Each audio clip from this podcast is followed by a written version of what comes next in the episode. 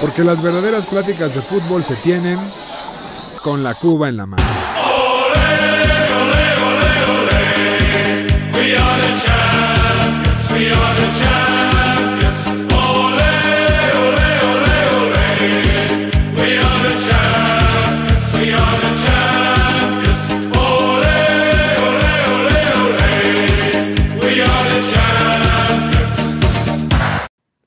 Mis queridos aficionados de ocasión, bienvenidos a su podcast favorito con la cuba en la mano. Aquí su anfitrión, la manzana deportiva, Julio Jiménez. Más sobrio que nunca, seguimos sobrios porque no tenemos oro, muchachos. Así es que yo sigo en mi promesa y no tomaré hasta que ganemos una medalla de oro. 5 años. José Miguel, ¿cómo estás? Buenas noches. Hola Julio, muy contento de estar con ustedes. No tan contento, estoy bastante triste por desafortunadamente el desempeño que ha tenido ¿el Cruz Azul? No, también además de Cruz Azul, los vaqueros que perdieron hoy en el primer partido de pretemporada, en el Hall of Fame Game, pero más triste por el hecho de que la delegación mexicana no ha podido dar lo que tenía que dar, ¿no? O bueno, no dar lo que tenía que dar, sino por lo menos cumplir, ¿no? O sea, es brutal. Pero bueno, estamos tristes por lo que pasó con la selección mexicana en la Copa Oro, tristes por lo que pasó con la selección mexicana en los Juegos Olímpicos, tristes por la delegación, pero aquí estamos. Aquí estamos. Listos para disfrutar.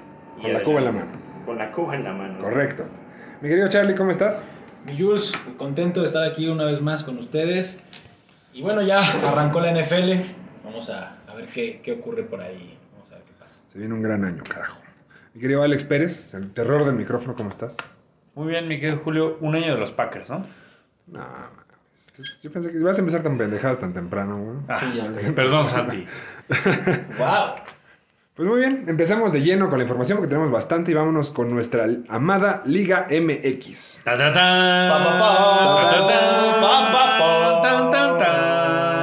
Juega limpio. ¿Qué? Pues muy bien, gracias al bultito que nos dio el 100 tu liga. Y vámonos directamente con los resultados de la segunda jornada. Que sí lo es, Julio, que sí lo es. Donde empezó el día viernes 30, donde el Mazatlán le pegó al Pachuca 2-1. Nuestro querido Morelia Morado. Ese Mazatlán viene con todo. Nadie cree en el Morelia Morado, ¿eh? Ya despertó. Ya despertó. Y bueno, el segundo partido del viernes fue las Chivas que le ganaron al Puebla. Al Puebla que está desarmado, ¿no? Hay que ser honestos. Pero falta Armadeus. No, nadie, Ormedeus está el león, pero bueno. Sí, ya está desarmadísimo. Sí, no, sí. Y bueno, ese fueron los partidos del viernes. El partido del sábado tuvimos al La Fiera, le ganó 2-1 a Tijuana. Monterrey le ganó 2-0 a los Pumas. El Atlas 2-0 a Juárez. Y el América, ya volamos alto con el 2-1 al Necaxa. Ah, se fue en la cima. No, ojalá. ¿Cuál cima? Estuviéramos en la cima. Estamos en el segundo, ¿no? Ahí estamos. Y los partidos del domingo fue Santos contra Cruz Azul, que quedaron 1-1, lamentable, pero bueno, ya despertó el campeón, ¿no? Ponle que no lamentable, me gustó la reacción con 10 bajas del Cruz Azul, 10 bajas del campeón, me gustó la reacción del Cruz Azul, considero que tuvo que haber ganado el partido. Desafortunadamente Rafael Huescas, un canterano, que ha sido goleador en varias de las instancias anteriores a llegar a profesional, ha sido campeón de goleo, cometió un penal muy inocente, ya al final del partido, por ahí del minuto 87-88, comete un penal, quiere reventar el balón y le anticipan, no ve, y le mete un penal clarísimo a un jugador de Santos. Ya había Santos fallado un penal que había parado Gudiño, que es un gran... ¿no? Imagínate, Gudiño ya lleva 3 penales parados. Ojalá 8 parados en 2 partidos. ¿Perdón? Los que Ochoa nunca ha parado en su vida. Ya platicaremos más adelante. Pero bueno, Gudiño es un especialista. Ya le paró a Gignac un penal. ¿A quién? A Gignac. Ya le paró a otro jugador importante de Tigres. Y al mejor jugador de Santos también. A la Chita Lugoña. Pero bueno, el Cruz Azul creo que tenía con qué llevarse la victoria. Pero bueno, igual que el torneo pasado, los primeros 2 partidos no valen. Ya van a regresar los jugadores importantes y vamos para adelante. Ok, muy bien. Y por último, pero menos importante, de este domingo, mi Charlie, el Diablo, apareció y le ganó 3-1 al Cuino. Al Tigre. Al Tigre del Cuino. El Piojo Herrera no se adapta, hombre. Le falta Guiñac, le falta Tufón. Toma. Y ya, ¿no? Y Salcedo, pero bueno. Ah, no va. Ah, bueno. El Toluca, como siempre, arrancando fuerte. Y ya veremos qué pedo. El Canelo. Y en una de las maravillas de nuestra Liga MX tuvimos el Monday Night Football entre San Luis y Querétaro. Qué partido. Qué juegazo, Dios. Qué bárbaro, Dios. Al borde de la butaca me tuvo. Increíble. Y bueno, nada más recordar que el día de hoy empezó la jornada número 3. Con el partido entre el Lion y el Querétaro Rock. Exactamente, el Lion y el Querétaro. 1-0. La Fiera. Regresó a la senda. La Fiera ahí va, ¿eh? O sea, la senda que abriré. Candidato, ¿no? Como siempre, el Lion. Vamos a dar rápidamente la tabla, donde está el Toluca en la cima con 6 puntos. Ay. Empatado con el Mazatlán. Dije. Y la Fiera que ya los empató, pero ya tiene un partido más, ¿no? Correcto. Y en el fondo de la tabla tenemos al Rayo, al Bravo y al Cholo. ¿Y? 0 puntos todavía. Y en los líderes de goleo, pues está Diego Valdés de Santos, Alexis Canelo y Camilo da Silva de Mazatlán. No es novedad, puntos, ¿no? Lo de Canelo no es novedad. No, está jugando, la verdad está jugando. No quiere ser mexicano, ya con eso que Funes Mori está muy barata la selección. Pues ya que se pero ¿cuántos penales falla? Lo que queremos eso son jugadores buenos para los penales. Eso sí. Sí falla mucho. La verdad sí. Y bien, pues hasta aquí nuestra Liga MX. Vamos arrancando, todavía le falta saborcito a la liga, pero ya lo irá agarrando mucho sabor, muchachos. Vamos. Y si quieren sabor, vámonos con el fútbol champaña. ¿Qué pasó? La Copa de Oro. Ay, Dios. Ay, la Copa de Oro. Obviamente ganamos, ¿no? Como siempre, ¿no? Dios Jesús de mi vida. De Veracruz. ¿Qué? Dios de mi vida. Lo venimos diciendo, mi querido José Miguel, que en esta Copa que iba a ser muy difícil para México. ¿Por? Ya tú dijiste que los rivales han subido, que es un fútbol diferente, que hay que admirar las islas, el fútbol de los lancheros, el fútbol de los caranjeros, es que es competitivo. Espectacular, dijo. Y pues espectacular. Los rednecks gringos, ni siquiera la selección B, la C, la D, los marihuanillos que nos llevaron por jugadores, nos dieron en la madre. Se jugó la final el pasado domingo, donde Estados Unidos nos ganó 1-0. No, ¿quién lo hubiera pensado? ¿Cómo lo vieron? Qué horror, Pues, lo peor es que están hablando de que Orbelín tiene que irse a Europa. O sea, después de las que falló... Ah, ya cállate, no seas tonto. Se pasó de lanza. Perdón. Seamos honestos. A ver, vamos a empezar con el... ser sensacionalistas o amarillistas. Sí. ¿Cuál? Sensacionalistas o amarillistas. Chubán. Vamos a hacer así porque los americanistas quieren echar culpas, ¿no? Normal. Hemos dicho que Edson la cagó en el gol. No, güey, claro que yo no. Sí, ahí va. Espérate, es que aquí va a defender a Edson y decir que Orbelán tuvo toda la culpa del partido. Edson está para jugar en el Madrid. Y tal la mierda. Y no porque sea de la América. Tal la mierda se comió el gol. Insisto que no. No llegaba. Ese centro de 30 metros llegó y lo vio venir, Es una pena. Mames. Lo que se supone que mejora es de Talavera. Teníamos que ir ganando 5-0. O sea, después de todo lo que falló Orbelín, Funes Mori, que yo lo defendí toda la Copa, pero en esta final falló 3 claras. Sí. No tan claras. Oye, no y después del error, del error brutal de Edson en el primer tiempo, que de pura chiripa no terminó en gol. Es que Edson hace mucho eso. Ay, ahí está, ¿ya viste? De los americanistas, fue gol. Es que a ver, Orbelín ni siquiera es del Cruz Azul, ya deja de defenderlo. Sí, sí es del Cruz Azul. Ahorita sí, pero no es del Cruz Azul. Mira, chavo, es que tú eres amarillista como todos los americanistas, con todo respeto. Orbelín fue el mejor jugador en los primeros 45 minutos. Ay, no, por favor. Por mucho. Tuvo un gran partido. Sí, okay. Falló, Dos. Yo digo que dos. Dos clarísimas, 3, güey. Dos claras. Sí. Pero bueno, aquí el tema es... Vamos más allá, ¿no? México por encima de la selección B o C de Estados Unidos. Es que no mames, Paul Arriola, o sea, Matthew Hopper, Yacy Sardes. ¿Sabes qué, güey? La neta, seamos honestos, ni han de jugar en la MLS estos cabrones. Que también hay que decir que Estados Unidos falló 2 o 3 claras, ¿eh? No, hombre, Estados Unidos tuvo más claras en el segundo tiempo, fue... Talavera fue figura. Sí, claro. Pero a ver, México estuvo encima, tuvo 60% de posesión. No, hombre, no, el segundo tiempo no. ¿Jugamos a la Pep Guardiola? No, el primer tiempo sí, eso, el segundo tiempo no, ¿eh? Tuvieron que meter 5 goles en el primer tiempo. Pues sí, pero bueno, con uno. Vamos a platicar de algo que es real, Carlos. ¿Es real? La maldición. de Cruz Azul. Gracias, desde que ustedes ganaron, todo se fue a la mierda, es correcto. Así es, ya murió todo. No. A ver, yo considero que México tenía una selección muy superior a lo que presentó Estados Unidos.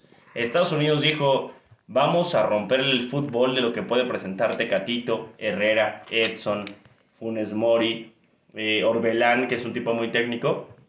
Al principio México jugó muy por encima del nivel que estaba presentando Estados Unidos y posteriormente se nos acabó el fuego y Estados Unidos empezó con los contraataques a causar peligro, mucho más peligro. ¿Por qué? Porque estaba México aventándose con todo encima de Estados Unidos y de repente 3 o 4 jugadores de velocidad te pueden causar estas jugadas de peligro, ¿no? Pero lo mismo pasó en la final de la Nations League, ¿no? O sea, estuvimos encima, fuimos superiores y aún así sacó el resultado de Estados Unidos. No sé si sea este entrenador que su táctica sea la del Cruz Azul, la de ganar sin jugar bien.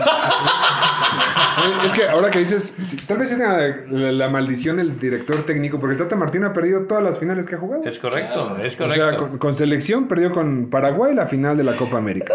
Perdió 2 finales con Argentina en Copa América y ahora con México ya perdió también, perdió la Nation Leagues y ahora perdió la Copa de Oro. 5 finales perdidas del Tata con selección. Increíble, honestamente el Tata tiene problemas en las finales. Nada más decir que lo que acaba de decir Alex es ridículo. O sea, en verdad, qué moral. En verdad, qué maldita moral decir que es al estilo Cruz Azul cuando Cruz Azul siempre juega bien y no gana. Y el que no juega bien y gana es el América. Entonces, digamos que Estados Unidos echó Oye, brother, quítate el gancho ya, ¿no? No, te quites el gancho, nada más aprenda a ver el fútbol, bro. Le acabo de aventar una cerveza.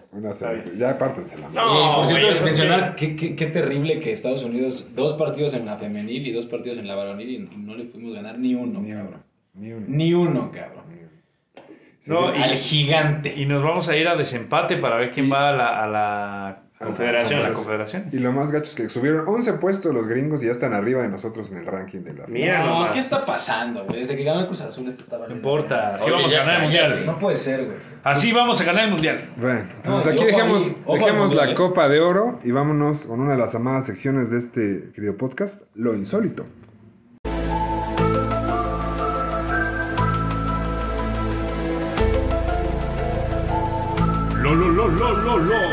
Lo insólito con Alex Pérez. Muchas gracias, mi querido Julio. Y esta semana The Great Insólito va presentado por Mezcal Tonayán. Aguas locas. ¿Es mezcal? ¿Es mezcal? ¿No sabes? El panalito. Qué rico. Destilado, ¿no? 20 pesos. ¿Es mezcal? Sí. 20 pesos. Y a las 3 primeras personas que nos llamen les vamos a regalar un Powerade y un Sprite para que puedan armarse el famoso pitufo borracho. Es correcto. José Miguel está marcando. Sí, no de hecho, ya le trajimos uno. Solo quedan 2. No se acaben los promociones. Bueno. Sí, ni hablar. Gracias, amigos. Y esta semana tenemos 2 lo insólito. El primero de ellos, ya que ahorita vamos a hablar un poco de las Olimpiadas, mi querido Charlie. El primero de ellos es Mutaz Esa Basrin. Mira. Y mi querido Gianmarco Tamberi. A ver. ¿Quiénes son? Son unos grandes atletas que compartieron el oro en la final de salto de altura. Así es. A ver, pero cuéntanos la historia, Alex. Platícanos un poquito más, No, ahí se queda. Da contexto. No, fíjate que en Río, antes de Río, mi querido Gianmarco se fracturó la tibia del peroné. Solo fue el tobillo. Tibia y peroné expuesta, ¿no? No, solo estaba fracturado el tobillo, entonces no pudo competir. El siguiente año, la gente decía que no iba a regresar. Él regresó y el siguiente año perdió una final de manera, grotesca. La verdad es que compitió muy mal. Pero mi querido Mutaz Esa Basrin fue con él y le dijo, tranquilo, vas a tener tu oportunidad. Dobby, aquí estamos. Es correcto. Y está muy bien porque en estas Olimpiadas tuvo la oportunidad y lo consiguió. Y no solo esto, que pudieron haber competido para ver quién se llevaba el oro, pero los 2 grandes amigos dijeron, ¿sabes qué? Compartimos. Ahí está. Muy bien. Ahí está. Excelente. Fíjate que esto no pasaba desde hace más de un siglo. Cuéntanos. ¿Desde no sé por qué te ríes, es muy serio. No, desde que estábamos por ahí de porque los olímpicos Atenas tienen más de un siglo, sí. Ay, no puede ser. Sí. Pues sí, ¿no? Ah, wow. El pendejo es un hombre. Bueno. Y el segundo, mi querido Julio, ajá, es lastimosamente la participación del seleccionado mexicano. ¿Cuál de todos? No, mira, ¿sabes qué? Voy a decir todos. Mi querida Ana Gabriela Guevara dijo que nos llevábamos 10 medallas. Ese cabrón es un mentiroso. Nomás. Es la verdad. Pues sí. Y ni hablar. Nos vamos a llevar 4. Hace 3 días dijo que ya era muy difícil lograrlo. Pues, ¿tú crees? Gracias. Es que es genial. Gracias, mi querida Colorado Olímpica. Y ya. Ahí está. Muchas gracias. No se olviden de llamar para conseguir su pitufo borracho. Excelente. Eso es, se ve que está sabroso. Pues bueno, ya siguiendo por este tenor que estás marcando, mi querido Alex, vamos a hablar de los Juegos Olímpicos. Vengan, los Juegos Olímpicos que están al rojo vivo. Obviamente. Manzana deportiva. Obviamente nosotros estamos rompiéndola, ¿no? Como ustedes vaticinaron. Nunca, no, yo jamás. Dijeron que íbamos a ganar muchísimas medallas. Oye, pero si por... Este par de muertos, yo jamás. Si nos dieran medalla por 4 lugar, estaríamos en primero. Este par de muertos dijeron que llevábamos 8 medallas y llevamos 3 pinches bronces. Y luego, ni qué decir de la actuación de nuestras poderosísimas abanderados, tanto Rommel, no soy nadie, Pacheco. No hay que platicar de eso. Sí. Dios mío, ¿cómo vieron lo de Rommel? Se tiene que platicar lo de Rommel, lo vamos a hacer posteriormente. Mi manzana deportiva. Y lo de la Gaby, la banderada golfista. Gaby López. Aún Dios, no termina su participación. Pues que levante la bandera blanca, que se retire.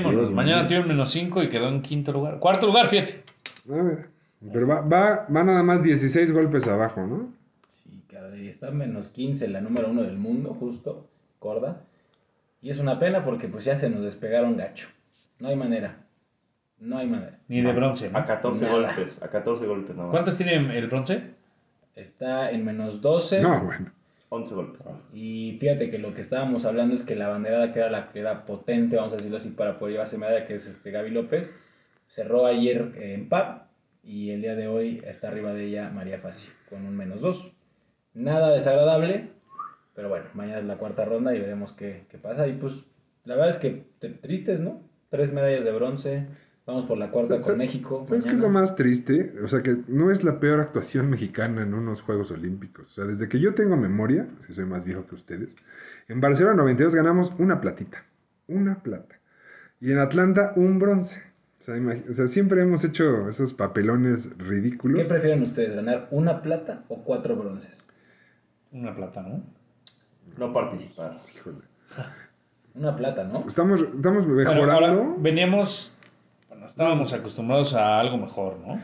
Nos estaban empezando a acostumbrar a ganar medallitas, ¿no? O sea, en Río ganaron 5 medallitas. Es que se trata del tema del potencial económico de la nación, de la cantidad de personas que viven en un país. Que nacieron en un país. Eso ya lo platicamos. No, lo interesante aquí es que tuvimos muchos cuartos lugares. O sea, no es que había güeyes en número 12, en número 15. O sea, que también. Que nos quedamos en la raya. Eso debe de ser algo de llamar la atención. En todos los deportes estábamos en número 11, 12, 20 y así. Y hay que celebrar. No, a ver, no estoy celebrando. Te estoy diciendo que es algo que debe de llamar la atención. O sea, que no estamos lejos, estamos en la raya. Pero nos falta el 20%. ¿Qué es lo que necesita México para dar ese pasito para llegar a las medallas? Tener una mentalidad diferente a los otros países. Porque si no tuvieran la mentalidad del aplaudidor, de ser el público, ay, bravo, muchachos, se rifaron por quedar en cuarto. No, güey. No, o sea, sí. Por supuesto, yo comparto esta idea de la manzana, que ya se acabó. O sea, ya llega un momento en el que tienes que poner un hasta aquí.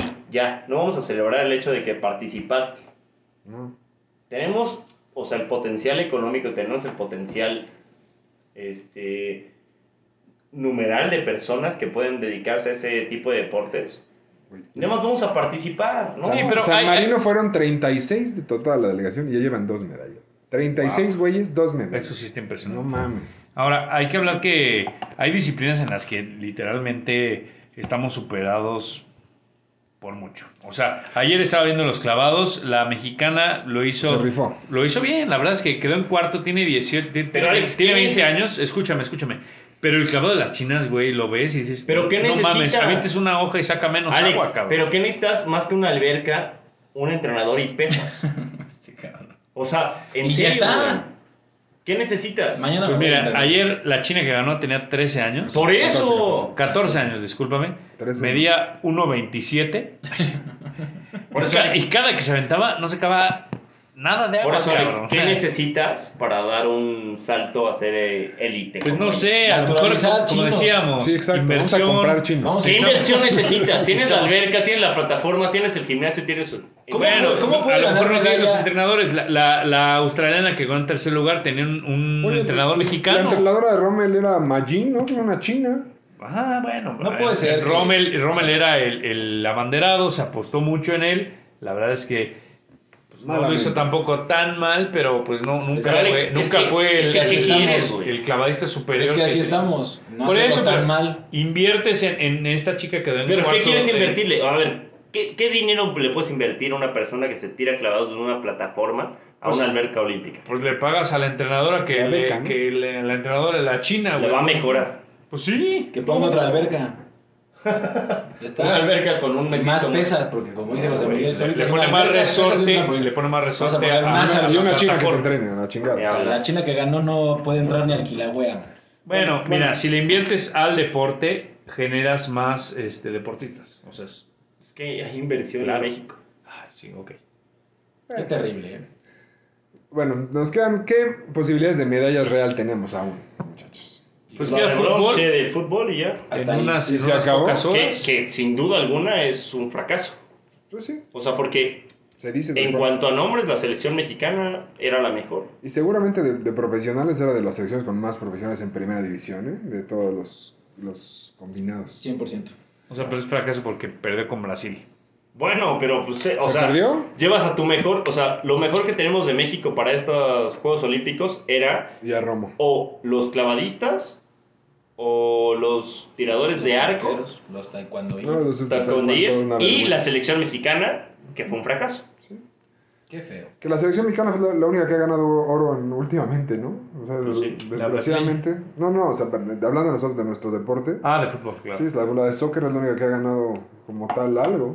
De ahí en fuera nadie más gana oro. Pues mira, nadie daba nada por la chica de halterofilia y sacó el bronce. ¿Y sabes lo más triste de Habladilla?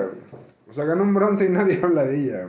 Así pasa siempre con los mexicanos, ¿no? Da de repente el salto a una persona que no esperabas nada de ellos y ahí está, ¿no? Que son las ganas de trascender, que le falta mucho a los mexicanos.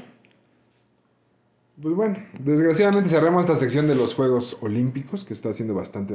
O la continuamos para platicar de un nuevo récord. Ah, bueno, y vámonos con nuestra sección ¿Quién lo hubiera pensado? Con José Miguel de la Rosa.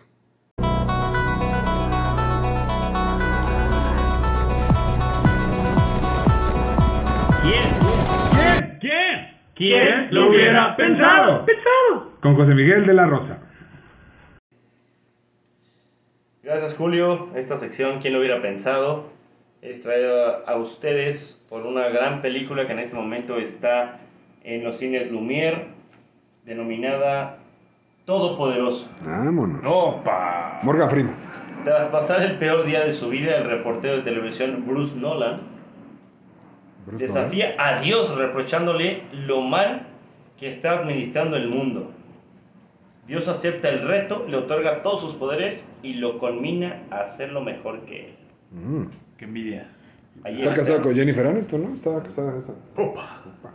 Esta película que es protagonizada por Jim Carrey y Jennifer Aniston, que honestamente estaba en su mejor momento. Correcto. Está en su mejor momento porque en este momento está en cine. Y puede tener 70 años y seguirá en su mejor momento. Importante resaltar el hecho de que está nominada a 3 Óscares. ¡Oh! Mejor reparto, mejor guión, mejor actor. Y también está Jennifer Aniston como mejor actriz de reparto. Venga. No, son 4, ¿no? Ya son 4, tiene razón Alex. Pero bueno, no se la pierdan en su cine Lumière más cercano. Todopoderoso, gran película. Benísimo. ¿Quién hubiera pensado el tema de que en 2 años y medio la cuarta transformación por la cual votó uno de los personajes más importantes de esta mesa, que es la manzana deportiva. Correcto. No. Grave error, güey. No, sí, ni modo. Pasa. Así es. La cuarta transformación, liderada por nuestro flamante presidente Andrés Manuel López Obrador, y quien puso como cabeza a una medallista olímpica que nunca ganó oro en los Olímpicos, pero tuvo grandes actuaciones en mundiales, Ana Gabriela Guevara. Nuevo récord. Destrozaron el deporte mexicano. Venga. O sea, después del desempeño que está llevando a cabo la delegación mexicana en los Olímpicos, honestamente es atroz, honestamente es indignante, honestamente es triste, decepcionante y hasta da vergüenza, ¿no? O sea, ¿por qué? Porque sí, hay personas, y yo también soy de esas, que tenemos mucha esperanza en que cada uno de los deportes en los que haya un mexicano por ahí pueda ganar una medalla, pero hay que entender el hecho de que no existe, o sea, un titular o alguien que pueda llevar a cabo la motivación suficiente para que las personas que están compitiendo en los deportes olímpicos hoy en día puedan sacar la cara, puedan querer más, puedan decir, por amor propio, voy a partirme la madre y querer sacarme una medalla o ser el mejor de todo el mundo. O sea, pero déjame entender un poquito tu punto. Ok. Tú dices que México no necesita inversión, sino que necesita una mejor figura a cargo de la CONADE. Es que, Alex, inversión hay inversión, ¿no? Ok, ¿qué necesita México para pasar de esos cuartos lugares? No sé si te hayas dado cuenta, pero no se nota en los deportistas mexicanos esas ganas de trascender. O no sé si tú lo hayas visto. Ok, entonces necesita un motivador. No, ¿qué dices? Se necesita un mejor programa desde el titular de la CONADE, desde el titular, si me voy más allá, desde el titular del Ejecutivo Federal. Porque en verdad que parece que la delegación nada más fue a participar. O sea, tú dices que si cambiamos de presidente vamos a ganar medallas. No, por supuesto que tiene que cambiar el programa por completo. ¿Pero qué necesita el programa? Pero hoy en día, ¿quién hubiera pensado que Ana Gabriela Guevara está completamente superada? Porque en los últimos Juegos Olímpicos, en los anteriores a los que estamos viviendo el día de hoy, México había tenido una mejor participación. Ahora, tenemos los recursos humanos, sin duda, tenemos el potencial económico, tenemos la capacidad tecnológica, sí la tenemos, mucho mejor que Cuba, mucho mejor que Venezuela, mejor que Argentina, mejor que muchos países de Latinoamérica y muchos más que ahorita están por encima de México, y honestamente es una decepción. Sí, nos tomó por sorpresa el tema del COVID, no lo podemos poner como pretexto porque todos estuvimos en esa situación, pero a ver, aunque te enojes, Alex, y aunque, o sea, todos apoyamos a los mexicanos cada vez que se presentan una competencia. Pero aquí la banda, o sea, lo que tenemos que hacer, y Julio decía en el podcast pasado, que son muy exigentes los mexicanos. Todo lo contrario, yo al revés. Yo considero que los mexicanos somos de, oye, quedó en segundo lugar, en 12º lugar, detrás de 1 minuto en caminata, cuando eran nuestros mejores deportes, o cuando ahí es, o tiradores con arco, clavadistas, lo que tú me digas, boxeadores. Y hoy en día celebramos ese tipo de situaciones de que compitieron y son el 10º del mundo. No, si vas a los Juegos Olímpicos, vas por ser el mejor. Y aquí no se trata de competir, se trata de dar una diferencia y por, o sea, por amor propio, no por México, vaya, por amor propio querer ganar una medalla de oro para ser el mejor, o por lo menos entre los 5 de los mejores 3 del mundo. No, pero a ver, no es enojo. Primero que nada, no es enojo. Lo único es que he preguntado qué necesita México para dar ese saltito de cuarto lugar a medallas. Ahora, mentalidad. Otra cosa, yo nunca en la vida he festejado un 12º lugar, lo que sea. Solo he dicho que en deportes en los que nunca habíamos tenido presencia, como es el canotaje en slalom, güey, o sea, en la vida habíamos participado ahí, tenemos una participante y hay que festejar eso, porque esta participante, si muestra empeño y si le echa muchas ganas, puede llegar a las medallas, es lo único que digo. Pero no llega. Es que le echaron ganas, pero la verdad las ganas no van peleadas con el talento, güey. Pero por eso, pero mejor celebrar que tenemos un participante en bici de montaña, que pues en la vida vemos participado. Pero Alex, estamos cosechando la peor, el peor medallero en mucho tiempo de México. Desde Atlanta. O sea, y eso se traduce, a ver, siempre que un equipo deportivo tiene éxito, es lógico que lo que está por encima, o sea, tanto el entrenador como los administradores ejecutivos por encima, tienen que ver para poder empujar ese talento que tenemos. Por eso, ¿cómo empujas ese talento? Es lo único que quiero saber. ¿Qué necesita México para dar ese pasito? Pues justamente en este momento no lo está haciendo. Y Ana Gabriela Guevara está, y ese es el quien hubiera pensado, que Ana Gabriela dio un paso para atrás.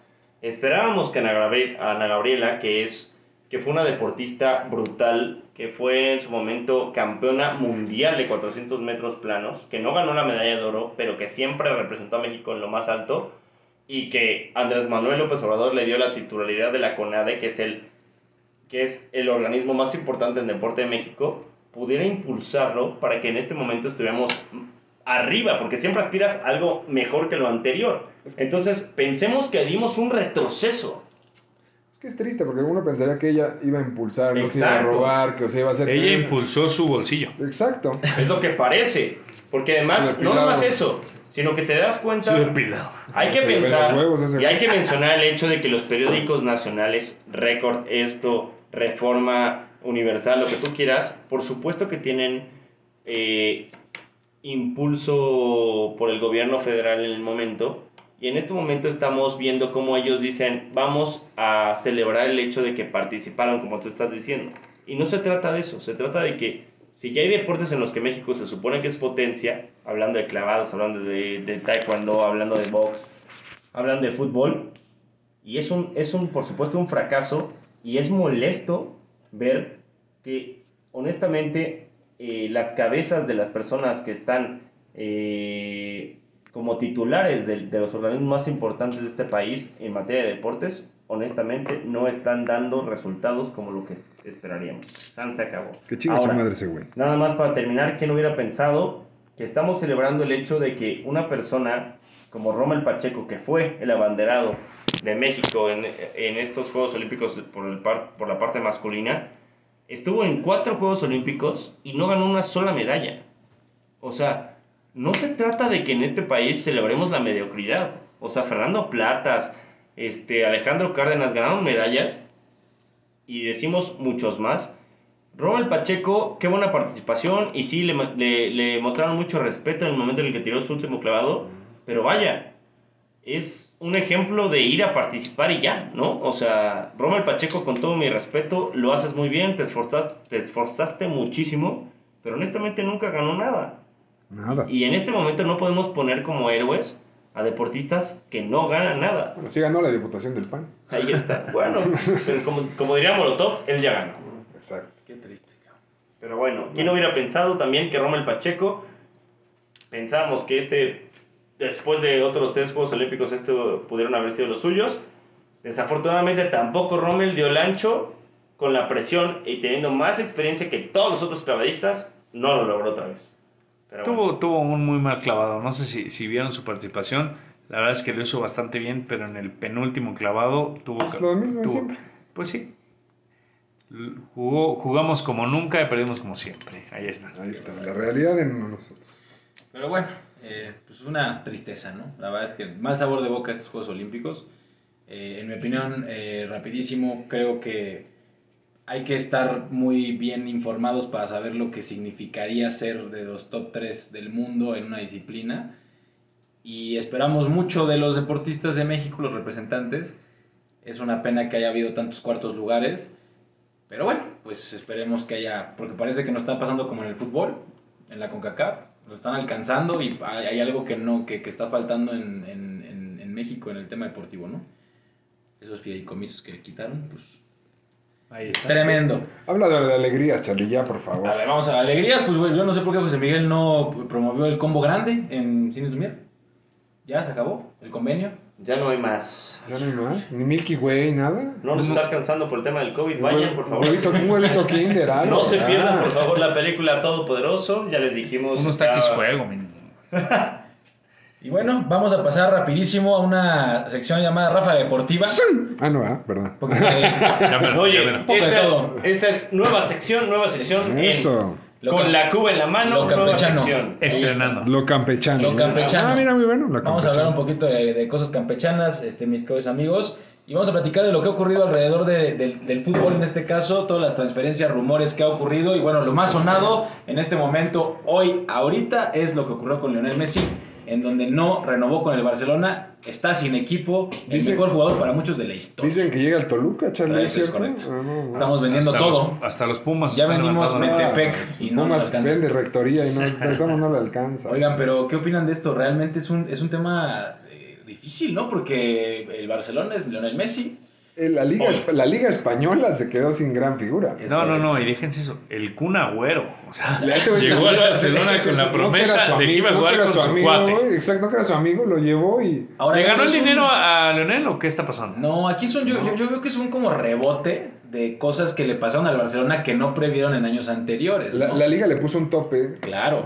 Llegó un pendejo en la Liga Española a reorganizar y decía, vamos a hacer un tope salarial. Perfecto, Messi ya no puede entrar en el Barcelona. Es correcto. Entonces, porque si entraba Messi ya no entraba el Kun, y como el Kun ya estaba fichado, pues no, y Messi no tenía contrato, Messi es el que ya no tenía que estar. Y lo que hicieron medio arreglar, diciéndole a Messi, bueno, en lugar de ganar, por decir, 100 pesos, vas a ganar uno. Y Messi dijo, es idiota, ¿no? Por eso fue que ya hoy se rompió la negociación. Y ahora, Brady lo hizo, ¿eh? Brady dijo, ármenme el equipo, bájenme el sueldo, yo quiero ser campeón. Sí, pero Messi es un pocos huevos. Sí, pero es una liga... que está hecha así desde hace muchos años, y al final del día eso ya lleva, es un tiempo que lleva pasando esto en el tema del fútbol americano. Aquí lo que pasa es que hace apenas 3 días le entró una cantidad importantísima de dinero al Barcelona, de unos inversionistas que han de estar cagados, sí, porque justamente le metieron lana para poder cumplir con lo que estaba pidiendo Lionel Messi. Y hoy se quedan sin Messi, el Barça debe un chingo de lana, más de la que ya debía, y estamos hablando de dos equipos, no solamente estamos hablando del Barcelona, estamos hablando del Real Madrid, que no ha fichado a nadie. Uy, no me digas. No ha fichado nada. Alaba, ¿no? Alaba es lo único que han fichado, ya vendieron a Varane, vamos a ver qué pasa con el dinero que reciben. Se fue Ramos, y vamos a ver qué pasa con Mbappé, que no lo van a parece que no lo van a soltar. Es que Madrid no tiene que comprar a Mbappé. Y quería nuevo estadio. Ahí se les fue Solana, la verdad. O sea, el nuevo estadio, con mall y todo. La diferencia entre los equipos que hoy son nuevos ricos o ricos actualmente es que tienen inyección de capital constante y acá son socios. Entonces los socios, pues no hay quien esté aportando porque pues, tampoco el horno está para bollos. Entonces yo creo que la Liga Española pues, baja un peldañito sin Messi, ¿no? Y se vuelve, y yo creo que pelea a la par con la francesa. No, y ahorita es y no puede Messi decir así como en tipo NFL en el que dicen, bueno, pues no juego este año. Entonces la FIFA se caga. Messi podría hacerlo. Claro. De hecho, si no agarra equipo, pues o se va a Argentina. O sea, con todo el problema que tiene de inversión, tanto la Liga Española como la FIFA, decir, juego más bien un año sin Messi, cuando Messi podría, todavía le quedan que unos 3, 4 años. Vamos a decir que unos 2, ¿no? 2, ¿no? 2 a ese nivel. Bueno, a ese nivel, pero me refiero en el fútbol mundial. Bueno, Estados Unidos puede jugar estos 10 años. No, en Estados Unidos van a seguir pagando en 5 años. No, y además mencionar que todos los equipos europeos están haciendo sus movimientos. Ya hicieron su planeación, yo creo que basándose también en que ya veían que Messi se estaba quedando. Claro. Y ahora no hay quien le pueda pagar eso. O sea, no existe, a menos en la MLS. Eso que dices es muy importante porque el City, por ejemplo, hoy fichó a Grealish y pagó 120, ¿cuántos? 100 millones de libras. 100 millones de libras. Entonces, si esto lo hubieran sabido ayer, pues no sé si hubieran frenado un poco ese fichaje, correcto, como ya frenaron el de Harry Kane. Por supuesto. Y pasando justamente a eso, bueno, ya veremos qué pasa con Lionel. ¿Dónde cree que termine? Yo creo que Messi va a terminar en la MLS. Yo creo que se va, de plano. Yo creo que se va al París. Y mira, mi Jules acá a la pinche. Yo lo veo. Yo ¿se lo va al París? En el City con todo y Mbappé. O ya que Mbappé se vaya. Porque ahí viene una buena. Puede haber una buena operación. Claro. Si a Mbappé se le va al Madrid. No, al Barça. No, al Madrid. El Barça no tiene dinero ni para el Barça no puede pagar a Mbappé, güey. Bueno, pues sí, porque Mbappé le queda un año gratis, ¿no? Claro. Y Mbappé le queda un año. Son mínimo, ¿qué te gustan? 200 millones. Mínimo. Bueno, sí. Entonces. ¿Al Madrid le conviene fichar a Mbappé? ¿O le conviene que se vaya a Messi a la hora? Al Madrid le conviene que se vaya a Messi porque se vuelven más competitivos. Por eso te digo. Sí. Vamos a ver dónde acaba. Para mí acaba en la MLS. dependiendo si logran hacer una buena operación. Ojo, ahí por... Ojo que Pep frenó lo de Kane. Sí, es que ahí está, esos dos equipos, el City y el París. Bueno, pero frenó lo de Kane para que llegara Grealish, ¿no? No, es que va Grealish y Kane, iban los dos. Sí, pero bueno. O sea, y lo frenaron porque iban a presentarlos juntos. Exactamente. Entonces, quién sabe. Y platicando rapidísimo de eso, nada más mencionar que pues en el Manchester City, como dice mi Jules, acaba de fichar a Jack Grealish, buen jugador. La verdad es que jugó de suplente en la Euro. Es un... Oye, pero ya está grande para pagar 100 millones de euros por él, ¿no? No, es muy bueno. Pero tiene 26 años. Se lo ha ganado. En plenitud, güey. Está en plenitud. Son 8 añitos a plenitud si le cumple su carrera. Es correcto. Mencionar también, bueno, que el tema de Harry Kane ahí está un poco frenado. Harry Kane no está yendo a entrenar con el Tottenham. Vamos a ver qué pasa por ahí. Y del otro lado, bueno, el Chelsea, mi Jules, que están buscando ahí a Romelu Lukaku, el tanque belga. ¿Cuánto quieren pagar por él? 130 millones de libras. Y le van a pagar 13 millones de libras al año, libres de polvo. Podemos decir que Romelu Lukaku es el jugador que más ha salido como de ese bache o ha crecido en los últimos años, porque yo creo que podemos decir eso, ¿eh? ¿Quieres un dato? Pero va en un sub y baja, ¿no? ¿Quieres un dato insólito? Fue como... Lukaku era del Chelsea. Sí. En 2012. ¿Saben quién estaba en el 2012 en el Chelsea dirigiendo? Mou. Y Mou tenía en su equipo a Hazard, a Salah, a De Bruyne y a Lukaku. Sí. Y el güey vendió a los tres porque dijo, no me sirve ninguno de los tres. Y bueno, la historia de los... Dato duro, Y entonces vendimos a Lukaku al Everton por 38 millones. O sea, imagínate un equipo ahorita... Y ahora lo vamos a recomprar por 130. 130 millones. O sea, el United lo vendió en 80. Es lo mismo que le pasó al United con Pogba. Uh-huh. Era parecido. Parecido, sí, claro. Bastante parecido.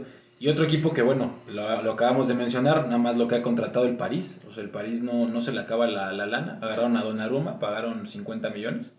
Ahora, tienen 6 porteros, esos güeyes. Y 6 porteros de calidad. Por lo menos 2, ¿no? O sea, 2 realmente muy buenos. Es Navas. Ponle 3. Navas y Donnarumma. ¿Y cómo se llama el suplente que Areola?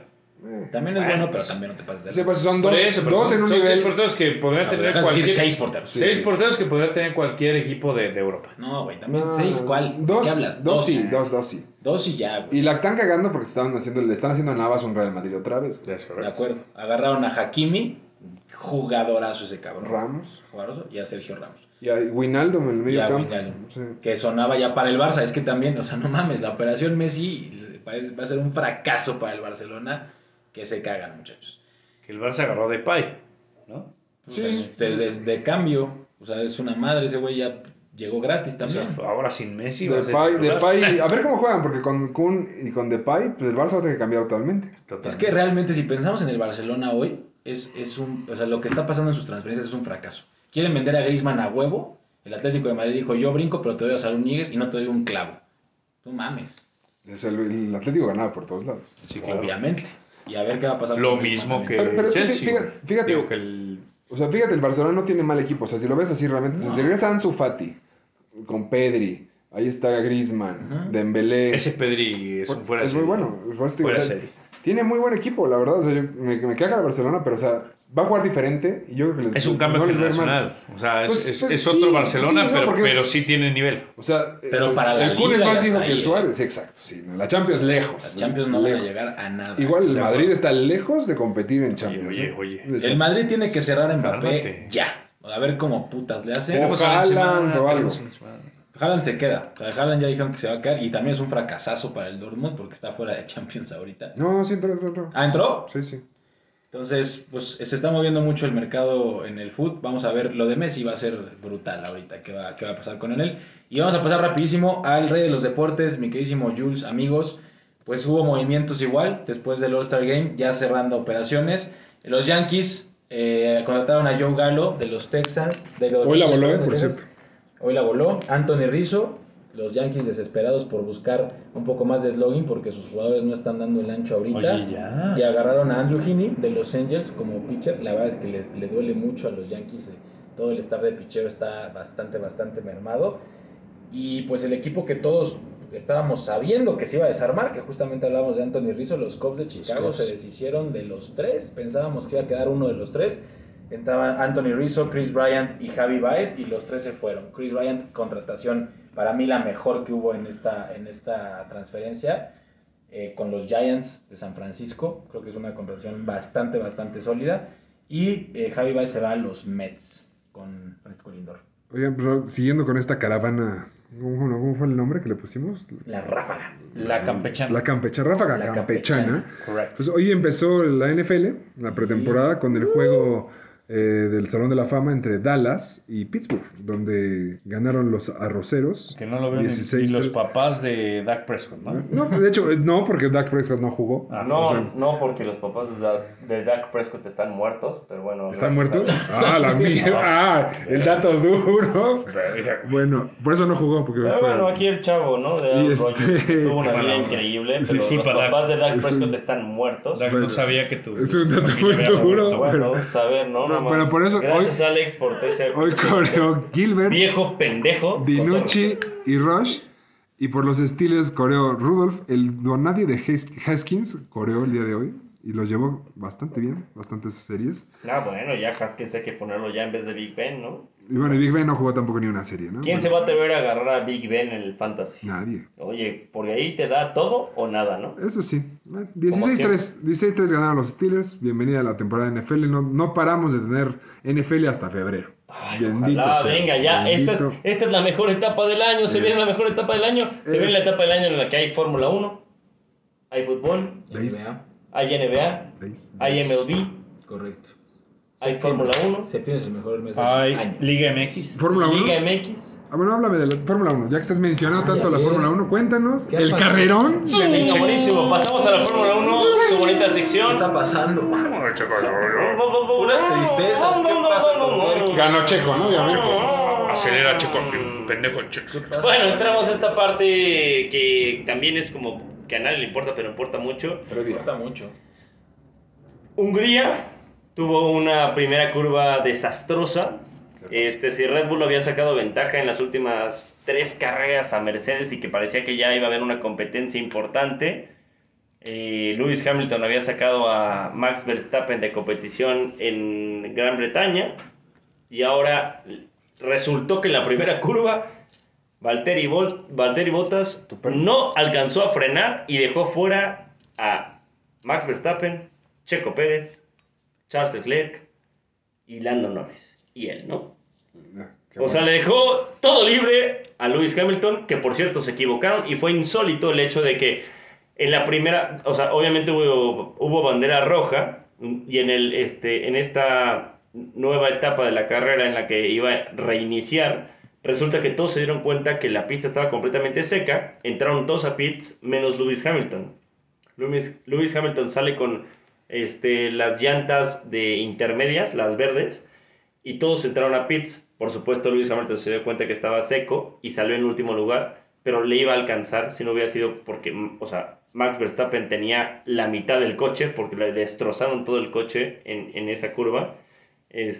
Pudo pasar a todos, y lo que sí es que hay que platicar del hecho de que Fernando Alonso tuvo le hizo un carrerón. Tema impresionante, o sea, de hace una década que no se veía una lucha tan cabrona, o sea, literalmente cabrona, en cómo Fernando Alonso con un coche muy inferior no dejaba pasar a Lewis Hamilton, y fue parte importante para que no ganara el británico. Desafortunadamente Checo ya tuvo un problema muy fuerte con el motor, y de hecho va a tener temas importantes para lo que resta del año, porque ya no tiene más motores y solamente tiene, según el reglamento, 3 motores, y ya no van a poder hacer más uso tanto Max Verstappen como Checo Pérez de esos 3 motores por los daños que le han hecho otros equipos al equipo austriaco. Entonces, Checo Pérez va a estar posiblemente clasificando entre los primeros 4 lugares, pero lo van a rezagar por el hecho de que va a estar utilizando una máquina que ya no es parte del reglamento. Adiós, jardín de niños. O sea, ¿ves lejos la renovación de Checo? No, yo en verdad considero que después de que Checo Pérez ha dado más puntos que ningún otro piloto en la historia de Red Bull en las primeras 12 carreras, considero que en estas 3 semanas, posiblemente que son de verano, que estamos de vacaciones, desafortunadamente no hay Fórmula 1, es posible que Checo Pérez Lo más seguro y lo que dicen los especialistas es que Red Bull renueve a Checo Pérez para el siguiente año. Muy bien. Sí, y a sus 45 años vamos a seguir viendo a Checo Pérez. Bueno, Checo nomás tiene 31. Fíjate. Decir que Raikkonen está corriendo a los 43 en un gran nivel, entonces tiene mucho tiempo. Y de hecho... No ha tenido puntos Raikkonen, pero está bien. Con 8 años, Lewis Hamilton por encima de Checo Pérez está ganando el campeonato en ese momento, entonces... Tiempo de sobra le queda a Checo. Esperemos, y ha dado buenos resultados, que sí lo renueve. Importante, ¿crees que lo de Bottas haya sido a propósito? ¿Crees que sea la estrategia de Mercedes ese choque? Mira, ¿estaba tomado? Dicen que sí, ¿no? Parece Dicen que no pasó el antidoping. Un Tonayan. ¿Eh? Mira, después de lo que no platicamos, que fue pitufo borracho. Desafortunadamente, por el tema de que la manzana deportiva tenía posibilidad de tener COVID, ya no platicamos lo que pasó en Gran Bretaña, en donde Lewis Hamilton dejó fuera a Max Verstappen. Ahora Valtteri Bottas deja fuera a los dos Red Bull. Curioso. Y además en la calificación Lewis Hamilton hizo todo lo posible para que los dos Red Bull no dieran vuelta rápida y dejó a Checo Pérez sin posibilidad de dar vuelta rápida en la Q3. Ya empezamos a ver una, honestamente, marrullería por parte de Mercedes. ¡En exclusiva! Nos empezamos a sacar el paraguas. Los pinches gatos. Ya empezamos a ver cuestiones de Toto Wolff y Lewis Hamilton, que es, a ver, dentro de las posibilidades que te permite el reglamento, ya hay marrullería. Están metiéndose en la cabeza de Max Verstappen para pelear el campeonato del mundo, y por supuesto el Christian Horner, que ya está emputadísimo por lo que ha pasado. Hudson Horner, ahora, ese mero. Ahora, Julio, ya que a José Miguel le mama decir lo insólito, o sea, le gusta mucho mi sección, yo voy a decir, ¿quién hubiera pensado que Hamilton estaría ganando en este punto? Ahí está. Era un ball prediction. Yo lo dije. Oigan, platíquenos rapidísimo antes de terminar, ¿qué pasó con Sebastián Vettel? Que hubo ahí un temilla que los calificaron de la carrera. Había quedado segundo, ¿no? Es correcto, Sebastián Vettel dio un carrerón, aprovechando obviamente todos los percances que se habían presentado en la carrera. El Aston Martin ya estaba en segundo lugar y estuvo atacando al marica, con todo respeto. Wow. Perdón, es que en verdad no lo puedo soportar, de Esteban Ocon. Ay, Dios mío. Wow. Pero estuvo extraño el hecho de que Sebastián Vettel pudo atacar toda la carrera a Esteban Ocon. Y bueno, al final se concluyó que Sebastián Vettel utilizó más gasolina de la que estaba permitida. Wow. Y lo descalificaron. ¿Como Hansel? Ah, no, ¿cómo se llama? El de tu película. Bueno, como Hansel, así es. Me parece que le puso premium en vez de magma. Es correcto, es que la Fórmula 1 es de magma. En vez de magma. Llena de detalles. Muy sabroso. Pero bueno, pues muy bien. Qué terror. Desde aquí dejemos esta. Está rojo vivo la Fórmula 1. Ay, pero al rojo vivo y lo esperamos 3 semanas, no me digas, 3 semanas sin Fórmula 1, qué triste. Pues con Hamilton al frente. No, estamos llorando todos. Y en otras cosas cerramos esta parte, vamos a cosas que a nadie le importan, pero importan mucho.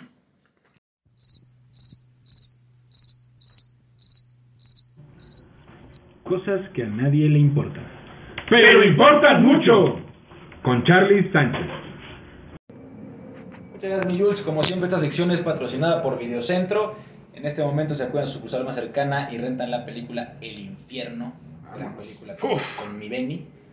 Se llevarán el cochiloco, vitalicio, pilas AAA Energizer, las que necesiten, las que gusten, solo una persona se lo puede llevar. Y como siempre, platicando un poquito de lo que ocurrió en el tenis, obviamente ahorita con los Juegos Olímpicos, como siempre, ¿no? Novak Djokovic dando de qué hablar, ya sea para bien o para mal, y esta vez mi muchacho no solamente se quedó fuera de las medallas, sino que también hizo un ridículo que para muchos como nosotros desearíamos tener una medallita más, y él decidió decir que no. Les cuento qué pasó. Se enfrentó a Alexander Zverev. ¡A huevo! A tu Alexander Zverev. Mi muchacho. Y en semifinales gana el alemán 2-1, y por la medalla de bronce pierde contra Pablo Carreño Busta, igual en 3 sets, un partido muy cerrado, pero bueno, no se veía que Djokovic estuviera bien. Justamente, nada más platicar que le preguntaron su opinión sobre lo que pasó con Simone Biles, del tema de la presión, el tema mental, y él mencionó que la presión y todo ese tema era parte de ser profesional. Y bueno, pues al perder la medalla de bronce, tenía partido después para jugar por la medalla de bronce también en dobles mixtos, y decidió no presentarse a jugar. ¿Qué opinan de esto? Una terrible situación. La dejó tirada, ¿no? Qué gacho. La dejó tirada. Y la verdad es que creo que para un atleta, sobre todo que el foco está sobre él ahorita, en el tema individual creo yo que es el deportista en donde más está ahorita el foco individual del mundo, creo que es una grosería, ¿no? O sea, al final estás hablando de una competencia que estás de pareja y, digo, una medalla de bronce tal vez para él es una mediocridad, pero tal vez para su pareja ¿Quién era su pareja? Stojanovic, una jugadora igual serbia, que la verdad, bueno, o sea, el hecho de no presentarte creo que da mucho de qué hablar, y todavía más, no sabemos si Djokovic bueno, sabemos que es una persona un poco egocéntrica.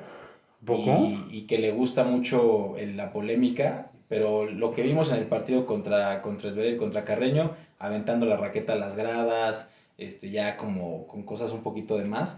Y bueno, se queda sin medalla y Alexander Zverev gana la medalla de oro. Es un logro importante para el alemán.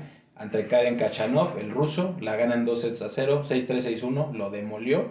Y por el lado de obviamente el bronce se lo lleva Carreño, enfrentando a Djokovic. Y por el lado de las mujeres, pues Belinda Bencic, la suiza se lleva contra Marketa Vondrousova. Recordemos que ella eliminó a la local Naomi Osaka. Gana Belinda Bencic en 3 sets, se lleva la medalla de oro. Y Elina Svitolina, la ucraniana, esposa de Gael Monfils, el francés, se lleva la medalla de bronce. ¿Crees que Carreño le hubiera ganado la medalla de oro al chavo de la manzana? No, Zverev estaba jugando muy bien, las condiciones del clima y la superficie le estaban dando todo. Y bueno, Novak Djokovic lo tuvo, ganó el primer set, iba aquí arriba en el segundo, le dio la vuelta y muy bien. Y por el otro lado, se está jugando ahorita el ATP 500 de Washington. Nada más mencionar que Nadal regresó a las canchas. Acaba de perder el día de hoy con Roy Harris. En una entrevista que dio, dijo que desde 2005, ojo ahí, hace más de 15 años, el pie no le funciona muy bien y que ha sentido dolor prácticamente desde hace 15 años en el pie. Esto es el principio del fin, muchachos. Se nos está acabando Roger y Rafa. 2005. Una tristeza. 2005. Toda su carrera, ¿no? 16. Sí. 2005. Es correcto. Wow. Pero bueno, hasta aquí, mi Jules, es todo lo que hay ahorita en cosas que no le importan, pero importan mucho. Bueno, el infierno, el cochiloco. El cochiloco. Mi cochi. Pues hasta aquí se nos acabó nuestro podcast número 25, pero no sin antes, Charlie probó las redes sociales, nos puedes recordar, por favor. Claro que sí, mi Jules, estamos en Facebook como Con la Cuba en la Mano y en Twitter estamos como Cuba en la Mano. Muy bien, pues no me queda más que agradecerles a todos ustedes. Primero, José Miguel, muchas gracias, un gusto estar contigo. Muchas gracias, Julio, un placer, por supuesto, estar en la mesa con esos conocedores. Una lástima lo que ha pasado, desafortunadamente, en los Juegos Olímpicos con la delegación mexicana, pero mandar, por supuesto, saludos a toda la familia Sánchez de la Rosa, al doctor, que está muy atento a lo que hacemos aquí Con la Cuba en la Mano, y a toda la familia. Y al petirrojo, ¿no? Como siempre, un besote. Beso francés, ¿no? Oh, muy bien. Romántico. Alex Pérez, muchas gracias. Muchas gracias, Miguel Julio. Como siempre, mandarle saludos al amor de mi vida, Valle, a Valtteri Bottas. Y un saludo especial. Que no se estrelle nada más, ¿no? Que no se estrelle. Que no se estrelle esta vez. Saludo especial a mi querido Dak Prescott. La verdad es que no quise meterme con tu familia muerta. Respetazo. Con tu familia muerta. La verdad es que no estaba enterado de que tus papás se habían muerto, pero una disculpita. Se murieron en un campo de algodón, ¿no? ¿Dónde murieron? Ese yo no fui. Mi querido Charlie, muchas gracias. Yo le mando un saludazo a mi queridísimo Víctor el Nazi. Y a mi amigo del alma, jugué fútbol con él el martes, Tito el Bambino. Los extraterrestres. Muy bien. La mente maestra. Wisin y Jan. Legendarios. Pues bueno, yo por este lado tengo un saludo muy importante para Gaby. Felices 5 años. ¡Felices 5 años, Gaby! Te mando muchos besos, te amo con todo mi corazón. Una mentada de madre. Te mando saludos también a mi mamá, a Kike, a Cuerpi, a los chingones. Cuerpi, al famoso Tix. Exactamente, al salvadoreño Mario, que te manda a chingar tu madre también. ¿Sí? Salvadoreño, era broma, siempre estaré para ti. Pero chinga tu madre. Y muy bien, pues, señores, esto fue Con la Cuba en la Mano, número 25. Yo soy Julio Jiménez, la Manzana Deportiva. Adiós.